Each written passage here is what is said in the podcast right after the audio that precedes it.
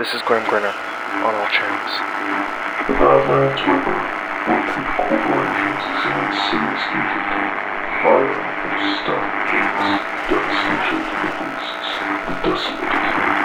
Do not trust. Welcome to the Wastes.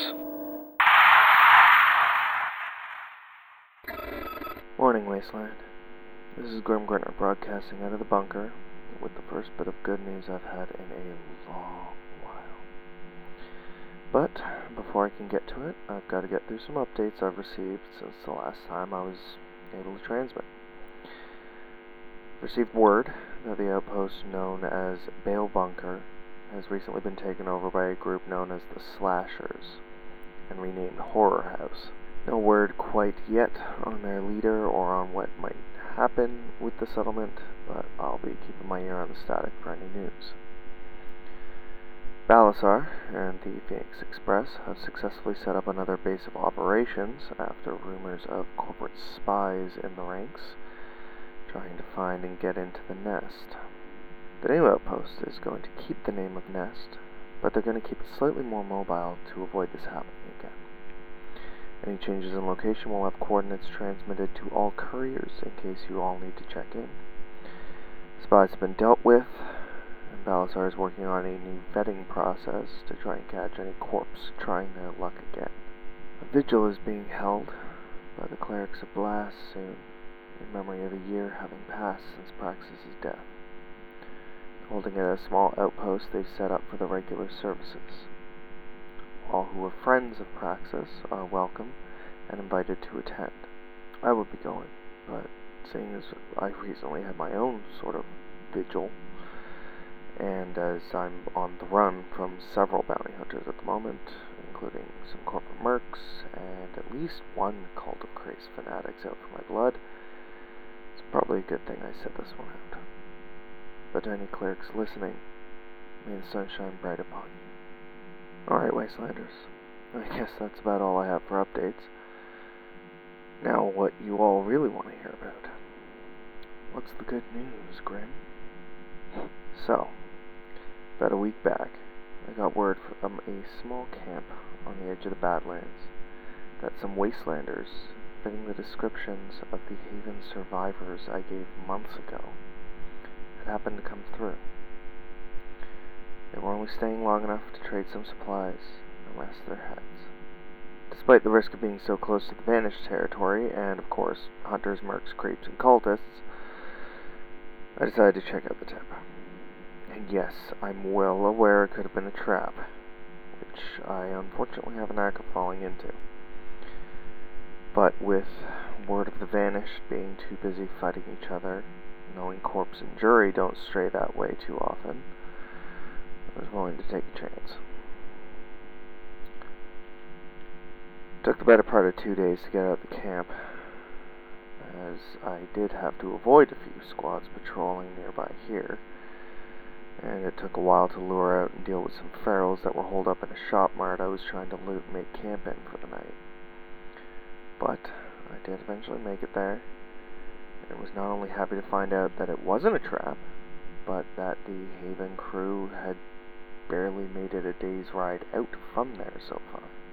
My bike hadn't even cooled by the time I was able to barter for a few extra scraps and some ammo and be back on the road. As an aside, Mender, if you're hearing this, bike's handling wonderfully. Finally buried the needle enough for that speed test we wanted to do before well, before all of this. Anyways, I got up to the car and the crew in it maybe about a day, day and a half later, as they had made camp in an abandoned old outpost. It used to be called the Manor. Old place. Used to house rich folks before the fall, and was fortified somewhat as things were going to shit. Now it's a ruin like so many other places, but over the years different groups have tried turning it into a base. Not sure why it's never been properly claimed for longer than a couple of weeks at a time, though. off track, off track, sorry. So, caught up with the crew at the manor who were one fewer than when I last saw them, and looking substantially worse for wear. I pulled up, they were all very quick to draw their weapons, but uh, I think what I didn't expect was the reaction when they saw it was me. All those years I spent beating myself up. All that time, I thought it was disappointment on Mazzy's face. Past couple months in isolation and being alone with my own thoughts and regrets. Forgot that maybe things aren't always so black and white. Sometimes I'm just not seeing a situation with all the factors. The, uh, the last look I got from Mazzy at the fall of Haven, the one I thought was disappointment or regret for taking me in, for letting me tinker with that radio relay, it turns out that after all these years I was wrong. The look was regret that he didn't think he could save me. It was fear of what would happen as they ran. And I know this because after he grabbed me in the biggest bear hug he could muster, he told me as much. When the Haven crew realized it was me, their demeanor changed in fraction of a heartbeat. I don't think I've ever seen someone clear a gap of about two dozen paces as quickly as Mazzy did. Hell, I think I might still have some bruised ribs from the hug, as well as all the other ones. I didn't bring up that one of them was missing since I figured that would have a story, and we needed to get inside. So we grabbed all of our gear from our vehicles and I went in with them feeling lighter than I have in a long while. After we set up camp, we finally started catching up. Told them what happened with me in that time, from the Dripping Rose all the way up until recent events. Turns out they'd been radio silent for some time, Lynx had thought she heard my voice coming through static at a few camps over the years. Then it was their turn to fill me in on what happened after Haven. First off, they had adopted a new moniker to since any mention of Haven would risk bringing creeps down on them. With them roaming the wastes and struggling to find any spots to settle down and rebuild, they simply took to calling themselves the Have-Nots. Apparently they had various other wanderers join up for small stretches and made it easy to identify their camps whenever they managed to stop long enough to set one up. For a few years, they lived like that, making it basically all the way to Coover, where they were able to set up a small outpost to call home for a while. But being that close to another corporate city came with risks. When they lost Ryder. He'd gone out one day on what was supposed to be a short supply and trade run with a nearby convoy. Turns out he wasn't the only one interested in them. Corporate mercs intercepted the group just as Ryder had pulled up. They weren't looking to take anyone in. From the way Trixie described it, the explosions and smoke could be seen for several clicks, even from their own camp. When they saw the corporate vehicles coming their way, they knew it wouldn't stand up to an assault. So they packed as much as they could and made tracks.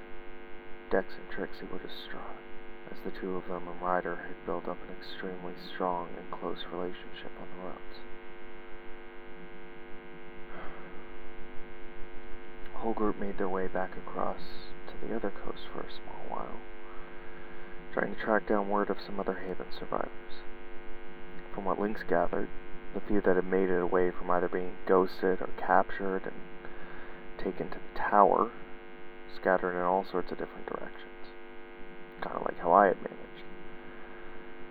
Sadly, they didn't find much out that way other than whopping levels of decay and radiation. Not sure if it was from the fall or if it was more recent from maybe a corporate facility, but they didn't linger long enough to find out. Although, Dex did notice some intriguing mutations of the plants and some smaller animals there, which lends some more weight to reports I've heard from other regions that were impacted by rats. It's only been recent months that Mazzy and the remaining have-nots have been back in this region, just scraping by and sticking close to the borderlands in case they need to take off again, picking up whatever info they can on Haven survivors with very few trails to follow. We all stayed at the manor, which was admittedly getting under all of our skins a bit. Something about it felt off. Might see if RG has any info on it. In the morning, after doing some personal one-on-one catching up, we talked some stuff out. That's when Mazzy and I opened up about that last look. His worry and fear that I took for anger or disappointment was born out of what he knew about those captured and rewarded by the corporations. His thoughts seeing me that last time were on a future he didn't want. A future that saw me wearing the suit of a creep which explained why that bear hug was so tight. He was happy to see I kept running, stayed who I was all this time. And to be honest, that fear has been one of mine for a long time.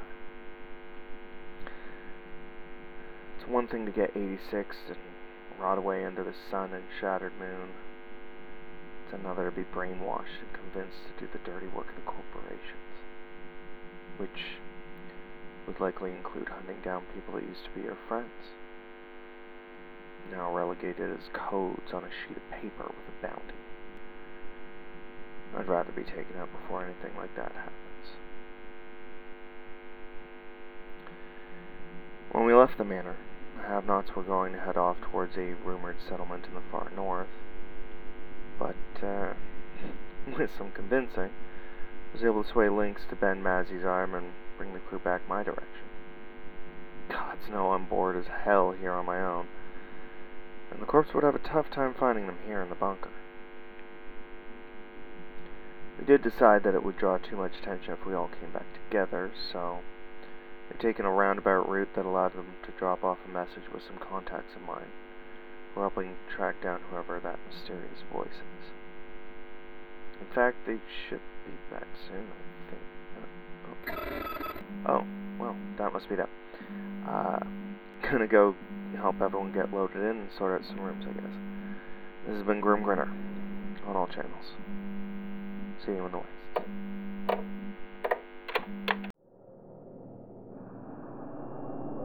Welcome to The Waste is a Wasteland podcast brought to you by Edward Grimm Grinner Hutchinson. Feel free to follow me on all social media. Make sure to subscribe so you can hear new episodes as they release. If you like what I do here and want to support the podcast by getting some cool merch, check out my Etsy store. For more information and all the links, check out linktree.com slash welcome to the wastes. Thanks for listening.